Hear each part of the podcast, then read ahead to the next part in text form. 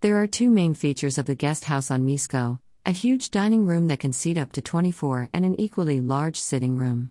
Empress Nala was doing a fantastic job of making sure the head of each group involved was kept in the communications loop. She had borrowed Hutov, Ferocity's butler, to help with the tangible things, making sure there was food and beverage available and gathering and dispersing supplies. The guest house has only two bedrooms, but that is of no consequence, all of the visitors have ships available to them.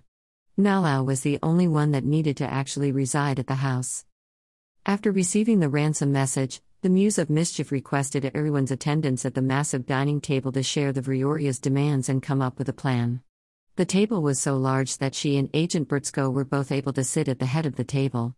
Immediately to her left was Nalau, ready to take any action requested. Immediately to Brzko's right was Ferocity, but surprisingly, he wasn't the only dragon at the table. Hasira had made it in time for the meeting. He had confidently positioned himself between Zuri and Bustia. Also at the table were Wa and Shix, commander and sub-commander of the Suis fleet, Progler, commander of the Plusnarian fleet, and of course Shai. Oost. Agent Brzko opened the meeting. We've received the ransom demand from the Vrioria. He looked at his tablet, Laying on the table in front of him, he read the message aloud. We the Vrioria have your precious Trelad. We will only exchange her for the Muse of Mischief. You will meet us on Kazuva at the following coordinates one rotation from now. That doesn't make sense. Sri said. The Vrioria know that you and Brzko can travel at will, they can't detain you. They must think they've found a way. M said slowly. Or. They think they have a way to instantly kill me. Why the hell do they want me? Specimen logging. Everyone turned toward the voice.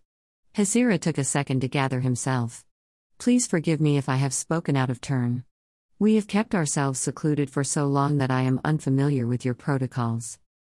Honest communication is the only protocol here, Hasira. Please continue. Ferocity said aloud, putting the other dragon at ease. When Dragona was enslaved, we observed many things about the Vrioria. They looked upon us as though we were lower life forms, so they spoke freely around us.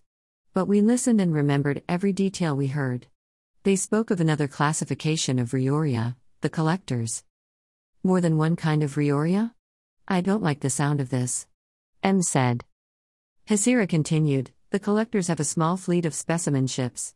These ships are said to travel around this universe, and others, collecting perfect specimens of higher life forms.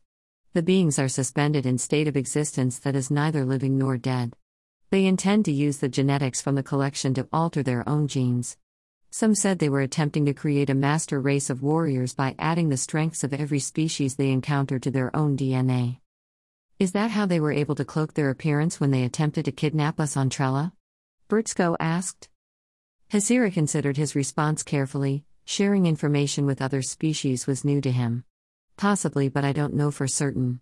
It was the other classification, the enslavers, that occupied Dragona. I don't think they ever cloaked their appearance, but that doesn't mean they couldn't have. They sound ruthless. Basira said. Um. They are. They poisoned Dragona, altering the atmosphere in order to dominate us. It took us a very long time to figure out why we could no longer fly or breathe fire. Hasira's comments weighed heavily on them all. It was such a barbaric thing to do. The room stayed silent while everyone thought about a fleet of Vrioria collectors on specimen ships. Shai Oost broke the silence, Muse of Mischief, I don't understand. You and Agent Brzko can time travel, is there a reason you don't travel back in time and prevent this, or leave a warning for Lelalu?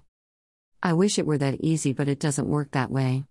If we change something in the past, it doesn't stop it from happening in this universe, because it already did happen. Changing history just creates fractures in the timeline, or what some call parallel universes. M explained.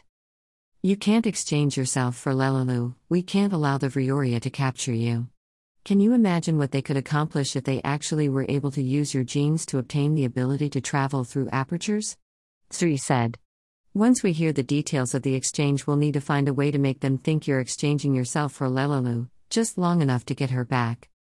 A clone.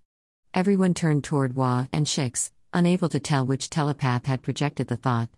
It was Wa, he continued. We all know that members of the Universal Coalition have agreed not to participate in cloning activities. But given the circumstances, they may be willing to hold an emergency vote and allow a single deviation from the agreement. That could work. Sri said. I'm sure that Ghaznil would give their approval. As will Ploosner.